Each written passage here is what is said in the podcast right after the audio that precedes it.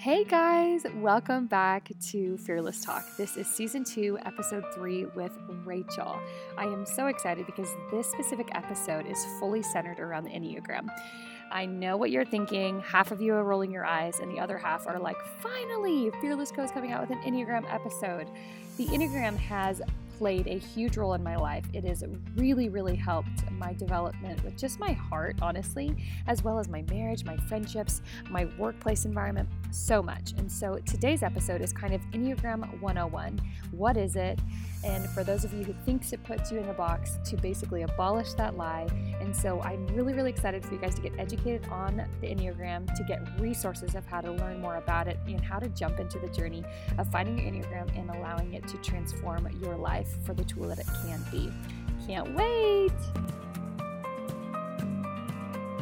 Yay! Okay, everybody, we are so excited because we have one of my friends as well as my Enneagram coach on the episode today. Every millennial said amen.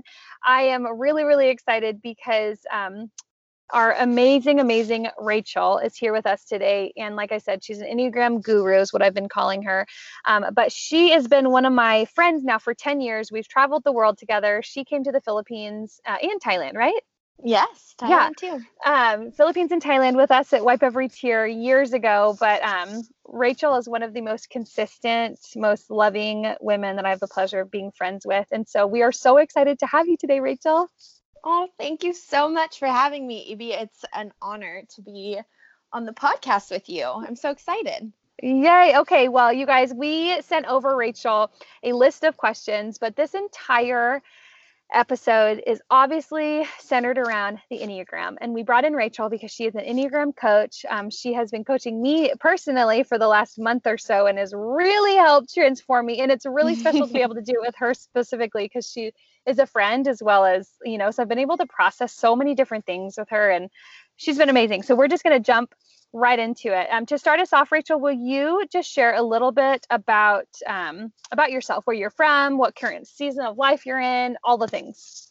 Yes. So I am from Southern California. I am from Riverside, which is where we met actually, and am now currently living in San Diego. And I'm engaged. So I'm in that season of life right now, planning a wedding and all the things, which is both stressful and rewarding at the same time. Um, and doing an Enneagram coaching business and loving that. Obviously, spending time with you every other week is just so much fun. And I love that. And I'm also a preschool teacher on top of all that. So, love the little ones and spending time with them every day. And yeah, just soaking up the sun and life in general. So that is amazing. Do you remember that one time when we ran into each other at Disneyland? I do. And I cried. crazy. I cried. With Allie, right? Yes. yes. Oh I my gosh, so that's excited amazing. To see you and you guys were so cheerful and happy and I oh just my burst gosh. into tears. Yes, that was amazing. That. Okay, so tell the world, tell the world about Paul. We want to know about Paul for a minute. Your oh my gosh, how much time do we have? We have all the time um, yes, Paul is my wonderful fiance. He is so incredibly supportive and uh, he's he's amazing. He loves to build.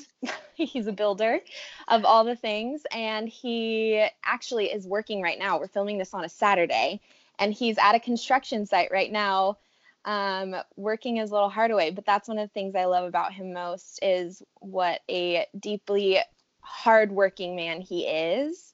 And um, he's like my biggest cheerleader in all of this ah. craziness oh, and stress. And that's amazing. he's like a sounding board. And I so need that. I think you guys will get to know me a little bit more throughout this podcast, but I tend to be all over the place. And um, yeah, tell us what Enneagram you are.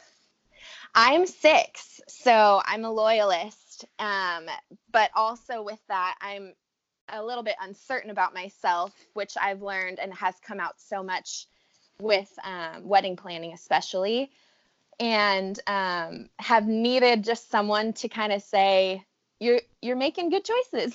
Keep yeah. going. You can do it." Um, because I I second guess myself all the time, and it really makes the process of decision making so slow. So um, it's been I'm so blessed to have that man by my side. So Amazing. Yeah. Okay, and what and then Paul, what Enneagram number is Paul? Paul is a nine. So Nine. peacemaker. Yes. Yes. Yes. So Amazing. Okay. Well, yay, this is awesome. Okay. Well, will you share a little bit about how you got started with the Enneagram and your passion behind the Enneagram? Yeah, so I first heard about the Enneagram like seven years ago now. I heard about it um, when I was in college. And I read about it when I initially tested. I tested as a three. Um, and I guess it kind of made sense at the time because I go to a three in stress and I was in college. so Yeah. I feel like it's a constant state of stress, right? So I, um, yeah, tested as a three and didn't think much of the Enneagram, but I wish I remember what I had read, but something was out like on our coffee table or something, and I read a little portion of what it looked like to be a three, and it was talking about prayer life and what a three, how a three kind of approaches their relationship with the Father, and Uh-huh. um, it hit my core, like it transformed me and rocked me um, in the way that it just said I kind of approach the Lord as saying, like, I know God, like, this is kind of what you want to see. I will get to it, like, almost as if I came to Him knowing the answers already. And I, it rocked me and I changed, it changed my prayer life. And after that, I was kind of like, wow, well, if this could do, like, this little bit of information can change the way that I interact with the Father, like, oh my gosh, it could do so much for so many people. And years later, I decided to become certified as an Enneagram coach. Um, obviously, found out that I'm actually a six, and with the help of an Enneagram coach. And it just like lit my fire. And now I'm so passionate about helping other people, especially now that it's so popular um, and it's out there on social media all the time. And like all the memes and GIFs and everything that you see of the Enneagram, I just I jumped right into it. And I also kind of am passionate about like clearing up miscommunications of the Enneagram too. So Yes. um, you're so good at that. Oh well, thank you. I try. Um, so yeah, that's kind of where it all started for me was in college. So that is one thing, Rachel, that I was going to say that I love most about your heart with the Enneagram is actually the way that you, um, how did you word it just now? Um, Like, oh, I like re- to clear up miscommunications. clear up misconceptions, Yeah, yes. yeah. Because I think a lot of people, and you can totally speak to this, and we'll get a little bit dive more into this specifically, but miscommunications, the number one thing I often hear is, I don't want to be put in a box. I don't want to take another test. Will Right. you just kind of speak to that just right off the bat, like how you can't take a test and instantly know? Like, for example, you thought you were a three for years. I thought I was a four for years. Yes. So, um, will you speak to that for a second? Yes. Um, well, first of all, I think the Enneagram, the reason why I love the Enneagram is because it is so fluid. And so for the people who feel like it's going to put you in a box, um, I just feel like they haven't really uncovered what the Enneagram is yet because it really is, it highlights us in any season of life. You know, it Mhm. talks about how, I mean, it's it's just fluid. That's what I'm going to say about it. So, um, I think it does the opposite of put you in a box.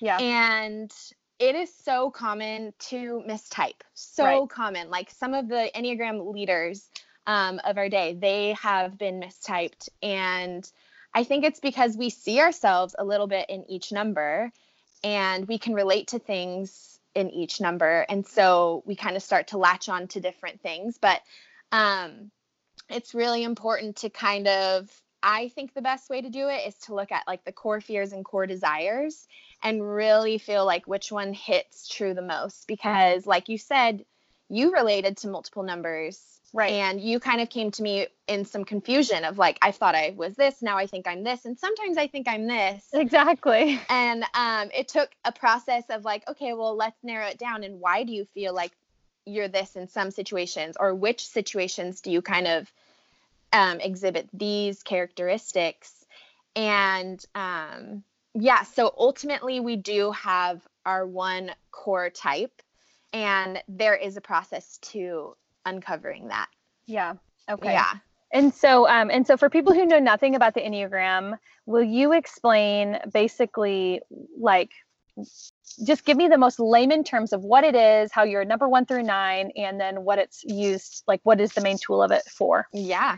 Um, so at its like I think the Enneagram, like the name in general, throws people off. Totally. Was like, gosh, what'd you say? Yeah. Enneagram. I had a lady talk to me about it and she kept calling it the Enneagram. And I was like, ah, it's not Enneagram. so the, the name already throws people off. But actually, Ennea um, is a Greek word for meaning nine. So, and gram is like diagram. So it's at, at its name, the name of it is a nine pointed diagram or a nine sided figure. So um, that's what it is. And it's a personality typing system. It has nine types. Um, and also, when you dive deeper, you'll see it has subtypes as well. Um, but you have your wings that are kind of your flavors. Um, and then it also shows you what you kind of display in times of stress or disintegration and integration times of health and growth. Um, and that's kind of what I was talking about that fluidity of how you're not boxed in. Um, you kind of see like we're mm-hmm. human beings. We reflect so many different things in different stages and seasons of our life. Mm-hmm. Um, so I feel like that is as simple as we could put it personality typing system, nine pointed figure. Yeah. So um, something I loved you said when um, when we first started our Enneagram coaching is that you said it's essentially like guardrails, right? And mm. so, or bumper, did you call it bumpers maybe? And yes. so will you kind of expand on that? Yeah, so there's a lot. I I did my certification through Beth McCord, um, your Enneagram coach, which is a great resource for anyone out there who um, likes to find stuff on in- Instagram. She has great Instagram content um, put really simply. But she uses the Enneagram. A lot of her analogies are centered around um, like transportation. So GPS system. Mm-hmm. She calls the Enneagram your rumble bars. Um, so if you're familiar with those, like on the side of the road, um, so that you don't veer into a ditch, there's these rumble bars that kind of wake you up. So if you're heading towards a destination, um, whatever your goals might be, or ultimately just like your relationship with Jesus, and you're going on this road, well, if you start to veer a little bit, or we become in this what she calls autopilot mode, um, the Enneagram or our rumble bars wakes us up to that. And when we are more familiar with our type and what that looks like, we can get woken up to those triggers or those feelings or whatever it may be and we wake up and we say oh no no no like i let's get back on course. Yes. and it it just wakes you up a little bit. And so um, it's totally a tool meaning like i want to highlight that the enneagram is not the destination at all. And i feel like some people might latch so hard onto this tool that they make it sort of the end point of like fulfilling what the Enneagram might tell them to fulfill, but it, that is not what it's made for. It is made for a tool. It is our rumble bars, they're on the sides of the road, and it is not our destination. Um, to fulfill anything within it. Yes. And I remember yeah. something you said once that I loved. I think I've quoted you probably 40 times since you said um, you know you you take your enneagram it's like if you and i both ha- if like i have a destination an end destination of disneyland um, and my starting destination is off then i'm never going to arrive at my destination if my starting right. location is off and so um, i have literally when i every time i use my maps phone on my iphone every day which is you know multiple times a day i'm always like god I just want my my end destination to be you, Lord. Yes, totally. it's hilarious how now I associate my Maps app with the Enneagram because of what you said. So you might be able to expand that a little bit more articulately than me. yeah. So there are like when you start getting into the Enneagram, it'll highlight the not so proud parts of our lives and our personalities, but also highlight our strengths as well. And I think people get a little bit tousled when it highlights our more negative characteristics. Right.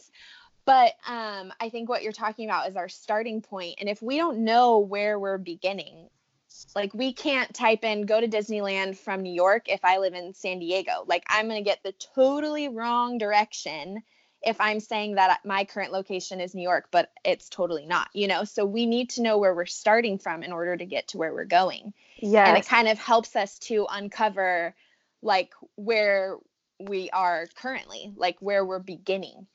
Exactly. So, yeah. Exactly. That's so good. Okay, so that like perfectly transitions to the next question of sharing the difference between just taking the test and letting us a number assigned to you versus walking through the process of really understanding. And that doesn't mean always getting a coach. There's books and that kind of stuff, mm-hmm. but will you kind of um, briefly expand on that how you know that that test is kind of that starting point and it can help you kind of show you a few numbers that you could be but then how yeah journey of unfolding how that could look different yes um, well, I have had those people in my life that I've looked at with like side eye because they have taken a test and they've been like, oh, that's 100% me.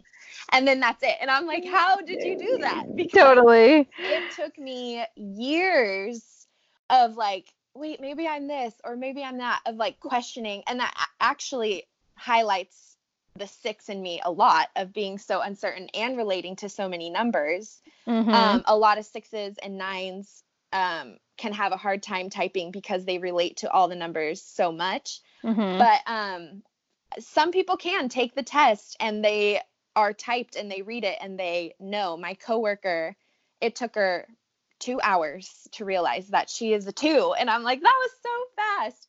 Um, but for you and me, obviously, we did not have that yeah. same journey. And so the thing about the Enneagram is it's really pulling out and highlighting our motivations behind things. So when you do something, it's like, well, why did you do that? Um, in college, when I first tested, I was, I really wanted to get good grades. I hated getting bad grades on tests. Like I was very, I was a high achiever. And so that's why and three, the achiever made sense to me, especially in college, because that is kind of what I looked like. I was very successful in the things that I did. But come to find out, like my motivation wasn't to succeed.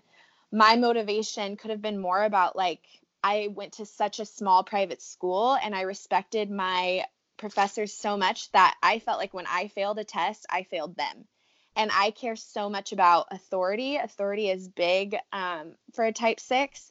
And it really was that if I got a bad grade on a test, I felt like I was letting down a professor who spent time like explaining concepts to me and really like rooting for me. And that was my core motivation, not to be successful and gain status. So I may have looked like a three, but the motivations are different between a three and a six. So that's hard to identify right off the bat. When you're taking a test, you may not know really what motivates you. And so it's really difficult. You find if you've ever taken a test, a lot of times you're like, ooh, I don't really know the answer to this question. And you kind of just pick the best one that fits. But that's why it can be difficult or easy to mistype yourself because exactly. the questions are tricky it, they are tricky. Also, uh, we have follow all these Instagram accounts, Enneagram and Coffee, all these things where you read yes. these little tiny things of how we respond at a restaurant or how we uh-huh. prepare for a trip, and we're like, oh, I'm a one, or you oh know. Oh my gosh, yes. I had someone come up to me and they were like, I've always thought I was a seven, but I read on such and such an account that this is how I'd respond at a party, and that's not how I res- that's not how I act at parties. So maybe I'm not a seven. I was like, whoa, whoa, whoa wait let's not throw it off so hilarious. Yes. Oh my gosh. Okay. And so will you take us through the journey of and helping understand how the enneagram can help our relationships and maybe you can touch on why it's a no-no to assume that you know people's enneagram number i know that you remember that was a big thing you told me is don't assign a number to people like your family you're like you refuse to assign a number to your family yes oh and they beg me to i just totally. got a text from my brother the other day what no- what enneagram number am i again i'm like well, I can't tell you. And he said, some Enneagram coach or something like that. I was like, thank you for the encouragement. Um, no, but just, I mean, just like I said, it's difficult enough for us to kind of really figure out what number we are and our motivations. So we definitely should not let other people type us, especially a coach. Um, and it can be so challenging to want to say, like, I think you're this, or, I mean, I guess you can offer suggestions, but ultimately it comes down to, I think it's such a deep and intimate um, opportunity for you to connect with the Lord and kind of ask Him, you know why have why do i respond this way? Like and he can sort of start to highlight things in your own heart of why you might do things but um wait i forgot the question. Oh and just how how the enneagram can help our relationships too. Oh yes our relationships. So that's why we shouldn't type other people. But when you are confident in what your number is and you have someone who knows their number there are like I feel like boundless opportunities for your relationship to grow at that point. Um, Definitely. It has helped Paul and I so much. Yeah, me too. In, in times of conflict because I mean, I feel like we can all relate to these moments where we're like, oh, like pull your hair out. I don't understand why you reacted that way, or I don't yeah. understand why you're saying this right now. How do you not see it my way? Yes. You know, and we just get stuck in these positions of like, I'm never going to see this situation through your eyes and you're not going to see it through my eyes. But in hashtag in marriage. Yes, right. hashtag dating too. I'm like, yeah, ah, totally. So true. I'm not there. I'm not even married yet, and we're still totally. Like, oh. Um, but by understanding kind of his core fears and his core desires, like I know in a conflict, like, ooh, if this is his core fear, like he's totally trying to avoid totally. he wants to avoid the conflict. He wants to keep the peace. He won't admit that we're like even in a conflict when we're in a conflict. He's like no no no we're not fighting. I'm like oh, homie wake up. We're fighting. Yeah definitely. we are told that is what we're doing right now. Totally. And he's like no no no he wants to brush it off. He wants things to be cool and smooth. Well i want to talk about it. And i you know a lot of times i feel in conflict abandoned. That's a thing for me and so I'm like, I just need to hear from your mouth, like, we're still on a team. That's what I need from you. And I've been able to identify what I need in those moments through the Enneagram um, and also avoid the things that cause conflict because I can tell myself even before we get in conflict, no, Paul's not abandoning you. Totally. Paul, you know that he supports you. That's so, I need to feel supported. And I tell myself, like, Rachel, he has shown through so many situations that he supports you. Like, don't start telling yourself right now that you're unsupported Absolutely. or that you're not on the same team. And that can turn things around for me, like, before it even gets to anything. I totally conflicting, totally you know? Yeah, I feel like even in, so I am everyone, I'm a three I, Woo! I, which I'm proud three. I feel like I need to get a jean jacket that like has three on the back or something.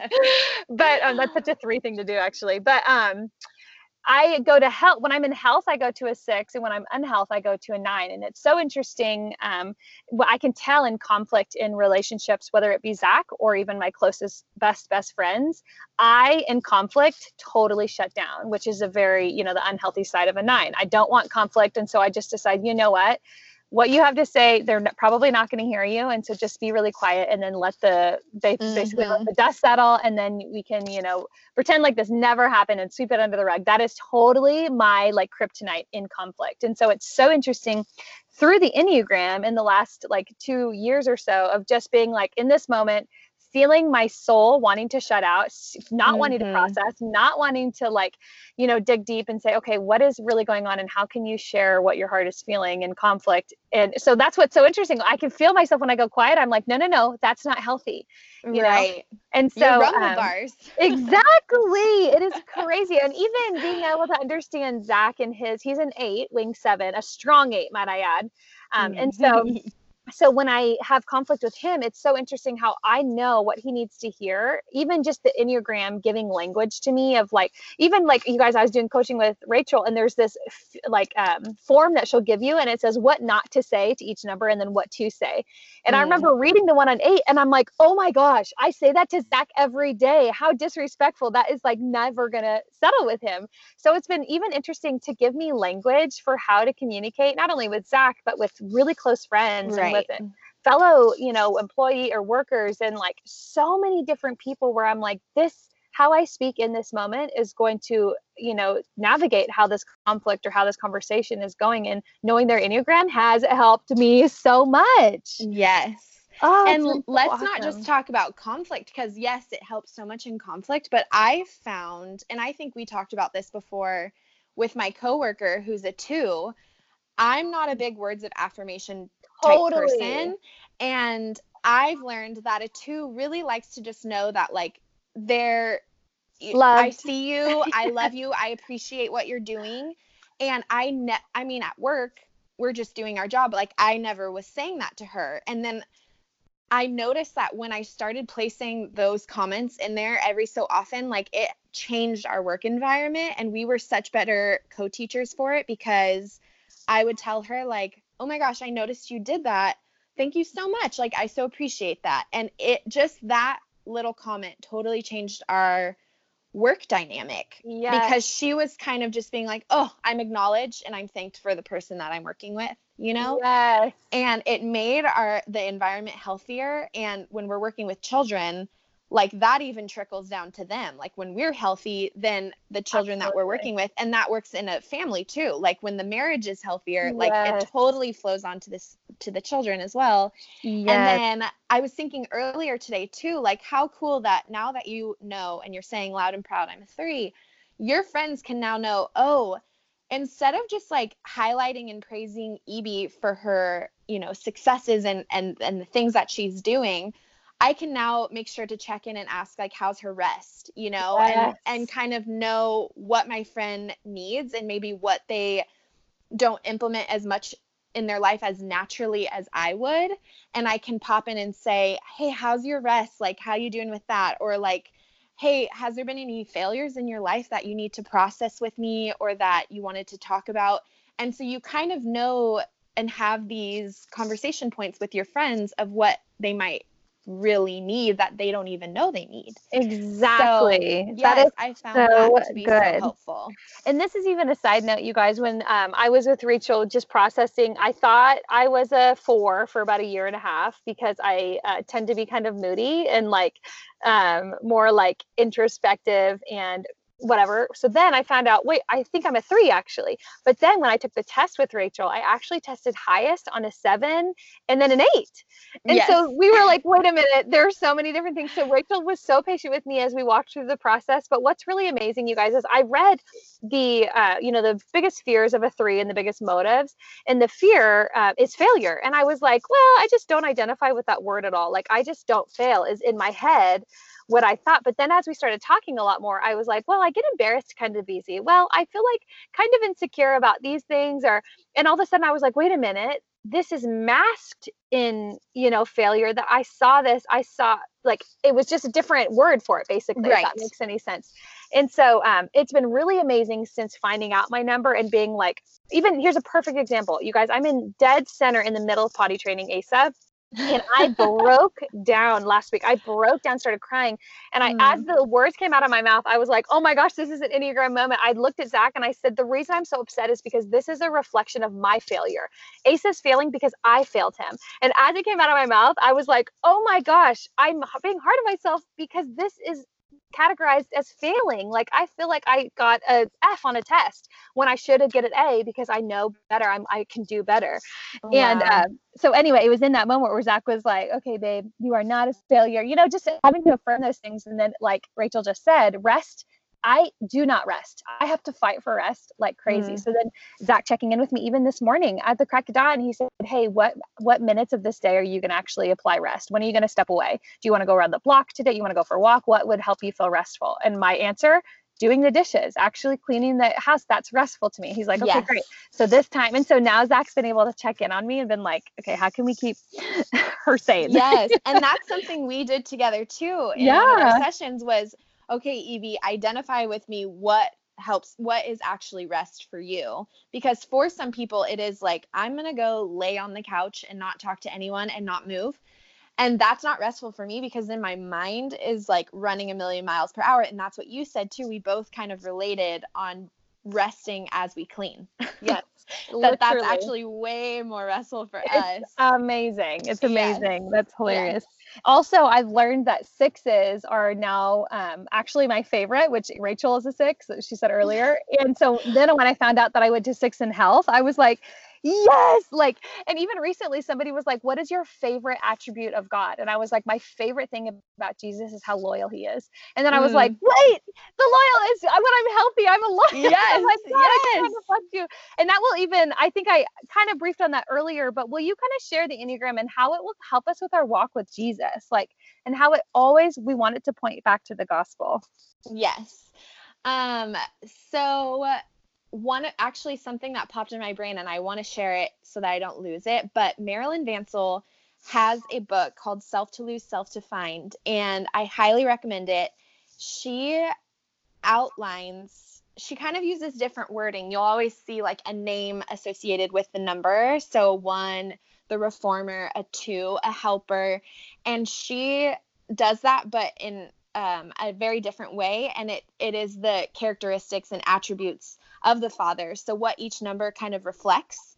Um, so, for a six, like you said, a six um, reflects the loyalty of the Father.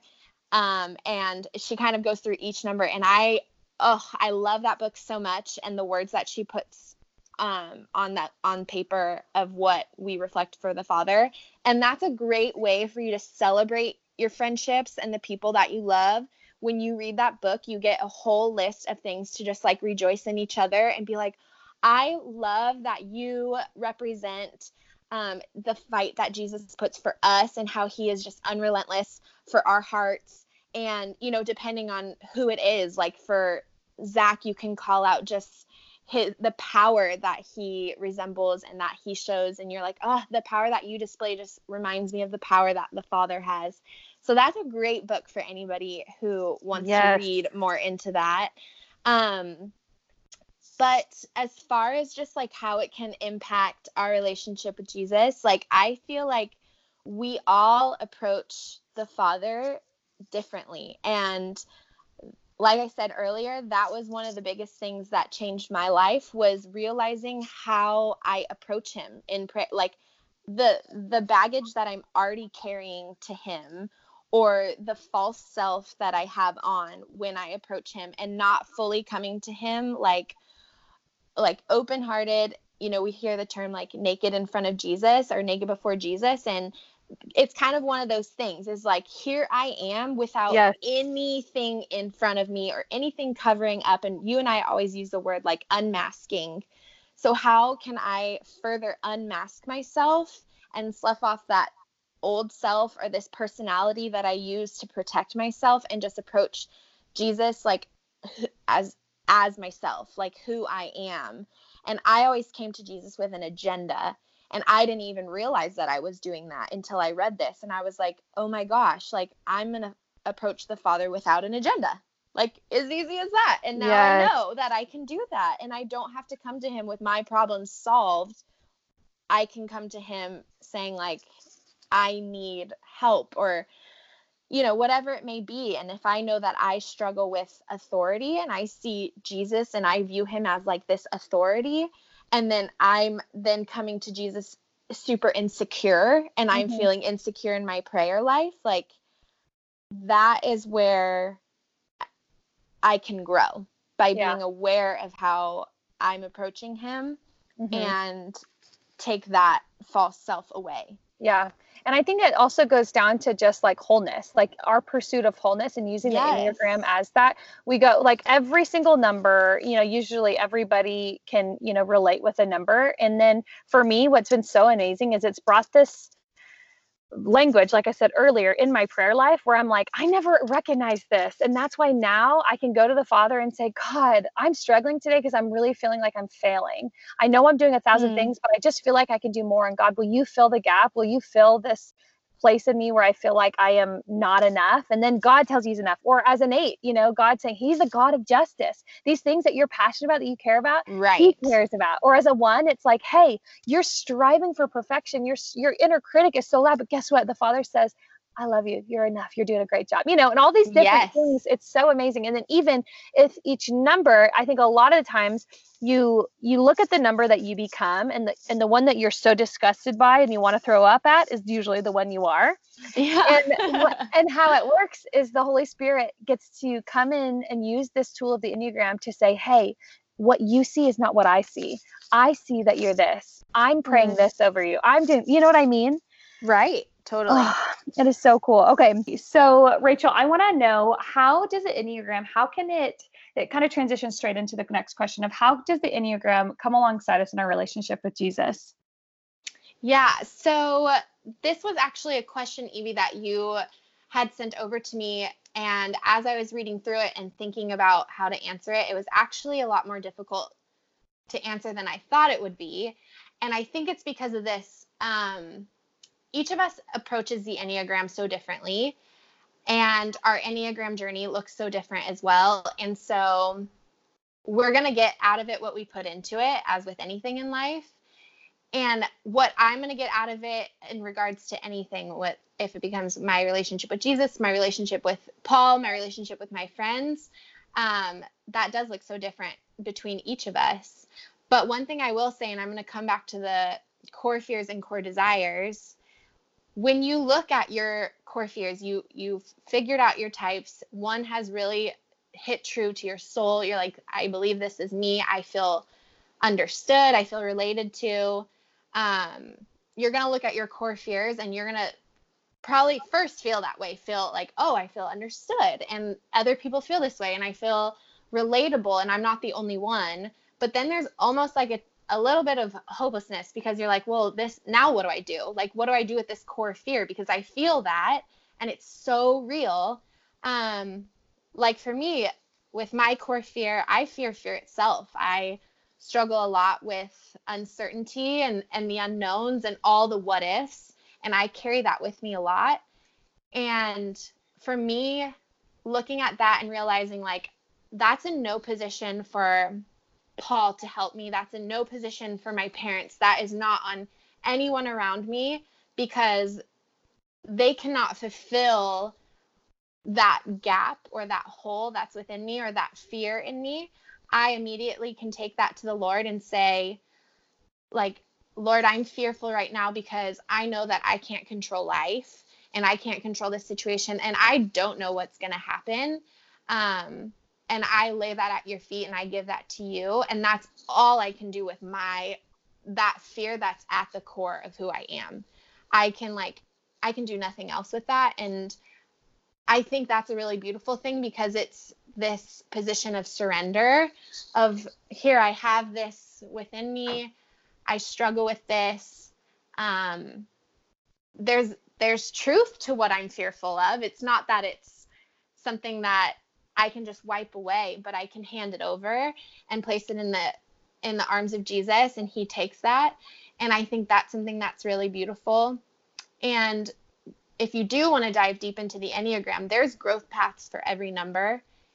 And it's always pointing you back to Jesus. So if you're That's a one and you're really you have this grip on needing to be perfect, um, your growth path, there's rest for you because you are now righteous because of Christ that is in you. And you can loosen that grip on needing to be perfect and needing to perfect things around you. And that's for each number, there's something like that for you of being able to loosen the grip on whatever you're holding on to, whatever you're trying to avoid, and the things that you're striving for that you might never get. Like for a three, if you're striving to be successful, you're not going to find success in everything that you do. And there's a growth path for you in that. And I think that's one of the most beautiful things about the Enneagram is that it is that tool to point you back to Jesus and just completely surrender to him and the things that you're carrying on to.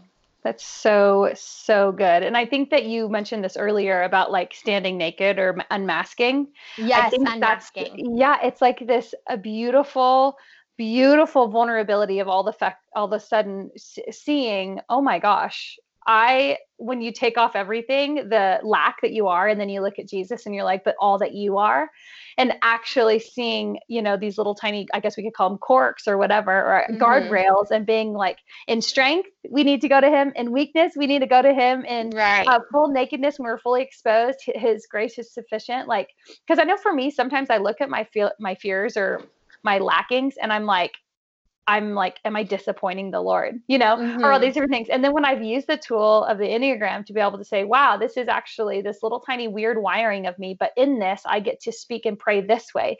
And I get to be able to believe this. And I get to be able to see that God is my rest and that God, you know what I mean? And right. so, um, gosh, that's so, so good. Yes. And there's oh. a great book that I want to plug in right now because it's one of my all time favorites. Marilyn Vancil wrote Self to Lose, Self to Find. And um, you'll often see, well, almost always see a name associated with every number on the Enneagram. So the one being the perfectionist, the two, the helper. And I think you and I have had this conversation where the names are almost off putting. Totally. Where you've seen a number and it's like, oh, I want to be a performer. and you're like, what? I don't, that's not me. Like, and they're really off putting. Um, Marilyn Vancil has a different language to each number, which I think is beautiful. And it's a really gospel centered um, book. So if you want to dive deeper into the ways that the Enneagram and the gospel work together, um, this is a great book for you. But um, it highlights the characteristics of Christ that each number um, embodies. And I think that is, it's beautiful language to have for the people around you to call out in one another to say, hey, I see this in you. But also, if you're like, ugh, I don't want to be the performer, like right. there's new language for you in that. And I think that that is so cool. And it, it'll just bring out a whole new um, layer to the Enneagram for your journey that you want to go on. Oh, um, so I highly recommend that book. Yeah, you guys, when uh, Rachel was reading the prayers over every single number, when she was walking me through each number, which we'll do next, um, she would pray. She would say, "This is the prayer that we pray over ones or whatever." And when she said the prayer over me, I legit my eyes instantly filled with tears, and I was like, "Oh my word!" Like so I haven't even read the book. I need I'm gonna buy it ASAP. Yes. It was yeah. so powerful, you guys. So good. Okay, so that leads into our next thing, Rachel. Will you just very briefly go through the core fears and core desires of one through nines for people who know nothing about the Enneagram and it's just kind of 101? Absolutely. I when I have clients come to me who are confused, this is where I direct them to because I feel like it really highlights um, the differences between each one the most, especially when you're confused, um, because there's going to be one that really hits a chord. So if you've never read anything about the Enneagram and you have no idea, this might, I mean, listen closely because this can really start your whole journey. Just there might be one or two highlighted that you can further read into. But um, starting with Enneagram type one, um, their name, they're called the moral perfectionist or the reformer. Um, they have a fear of being bad or evil, of being wrong or inappropriate, um, and so their core desire is to have integrity and to have balance and be virtuous um, and to be ethical. And they really just want to feel like they're good, like they're good human beings. Um, and then the type two, who is the support, supportive advisor, you can also hear them called the helper. Um, they have a fear of being unloved or unwanted for being themselves. And a lot of these, um, you can say, like, well, I don't really want that either which is probably true for any of us. We don't want to feel unloved or unwanted, but it would be like a core fear, like you'd feel at the heart of you, where you're like, that is a motivation. That is something that my whole life I've been trying to avoid. Um, and that is true for a type two. Their whole life they have been trying to avoid this fear and their desires to feel loved and feel wanted for being themselves. A type three, EB, the successful achiever. Yes. To a T. Um, or the performer, um, their core fears of being worthless, of being a failure. Um, they w- don't want to be seen as being incapable or unimpressive or unsuccessful. Anything that is not, um, I guess, a hundred percent. And so their core desire, um, they want to put off that performing persona and they want to take off the mask and they want to feel valuable and worthwhile by just being themselves for exactly who they are um, because it's exhausting putting on a performance. Um, and so a type four, the romantic individualist, they fear being inadequate or emotionally cut off. They don't want to be plain or ordinary um, or the mundane small talk, not a thing for type fours. Um, and they really value um, authenticity and their core desire is to find themselves and their unique significance. So these are often, um, I mean, we see art artists at, in any number, but oftentimes um, fours express themselves through arts. We get a lot of artists in the type fours. Um, Enneagram type five is the investigative thinker.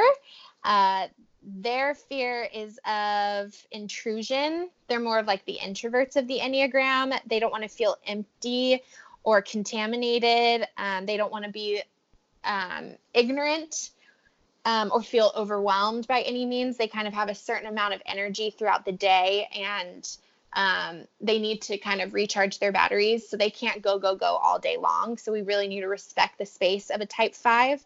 Um, and their core desires to be capable and competent. The type six, which is what I am, the loyal guardian. And again, I said this earlier, but that name was so off putting for me at the beginning. um, the loyalist.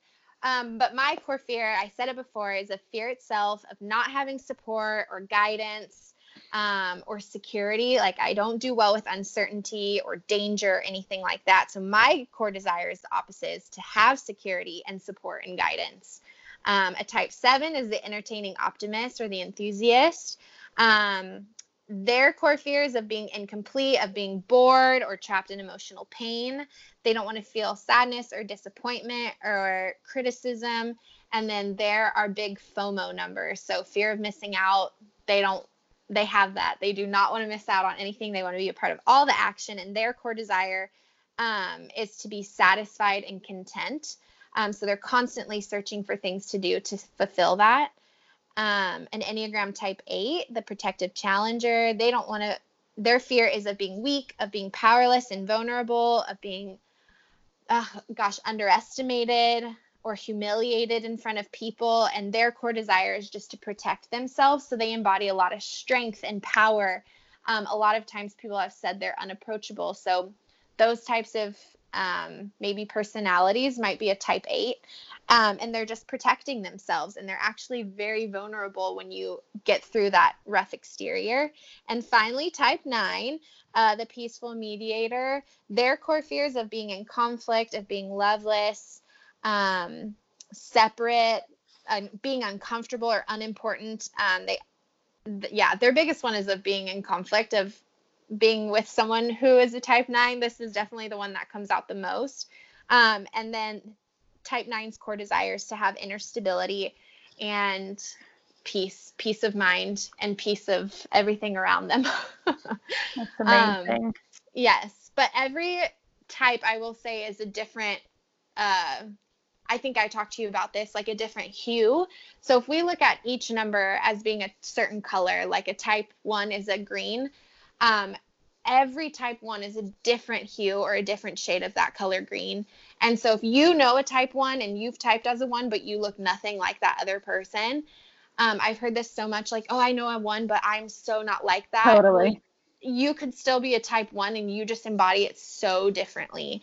Um, and I really wanted to make sure that I mentioned that because some of these things you'd be like, that's totally me, but not so much that um, within the same number. Um, but I encourage you just to like deep dive because it's possible that you look so different than another type two that you know. Right. That's so good. So good. So, can you tell our listeners, for people who are, you know, people Google Enneagram, free Enneagram tests all the time, tell us where to get started um, with finding out your Enneagram number and then maybe your top three resources. I know you already mentioned Marilyn's book, but your top yes. three resources that you recommend for people who want to start their journey to start at. There is n- no shortage of resources, that's for sure. Anyone who wants to get started, as long as you know how to spell the Enneagram, get on the online and you will find a test. Like anyone is a great place to start. I always say, um, but the Enneagram Institute um, has a free and a paid version. I think the test is $12 if you want the full version. Um, or you can do a quick, like 30 question one and they'll give you at least um, your top they'll rank each number. So you can start with your top three and just kind of start reading into those but don't assume that your highest score is what you are. Right. Um, but it's definitely a great place to start. That's where we all start is by just seeing like where where can i begin to read? Um, and so that'll give you a good um, segue into everything else but um, some names to look out for. Like if you're wanting something easy to read, fun to read, kind of quick. Um, one of my favorite books is called Road Back to You, and it's by um, Ian Cron and Suzanne Stabile. And um, they have a great, just like overview of everything, and it's very easy to read. It's like a bright orange cover, so you can't miss it. And then Suzanne Stabile also wrote um, The Path Between Us, and that is um, just a little bit deeper into the relationships between all the numbers. So, like how your number would relate to each other number. Um, and that's a great read. But those are two names that you want to look out for that I think they're so easy to listen to, so easy yeah. to digest. Um, and any and podcasts that you highly recommend? Yes, the two of them actually, which is funny, I'm here, but I'm not a big podcast listener. So I have like a little bit that I listen to, but one of my favorites is actually the Liturgist podcast. It's episode 37 and it's just called the Enneagram. And he has both Ian Cron and Suzanne Stabile. And they um, overview every number and give such great analogies um, for you on the Enneagram as well. So Perfect, um, perfect, perfect. Okay, yes. and then I have two last questions. The first one is this kind of month we've been focusing on transition just because we're transitioning back into podcasts, we're transitioning mm-hmm. into all the things. Will you tell us how will it help knowing your Enneagram so then transitions can be a little more smooth and fluid?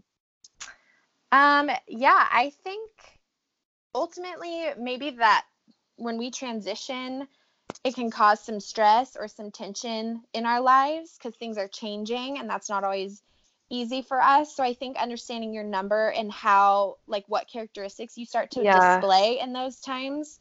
Um, using the analogy of a rumble bar again, it can just kind of wake you up and see how to kind of stay focused and on track and not let yourself kind of like be overwhelmed in transition, um, especially if there's multiple happening at a time, because we don't always just have one. I feel like everything start, starts to shift like at the same period of our life. So if that's stressful, like you can start to see how you would react and what ways to kind of place yourself back on the road to growth and wholeness. Yes, um, so yeah. good. That's so good.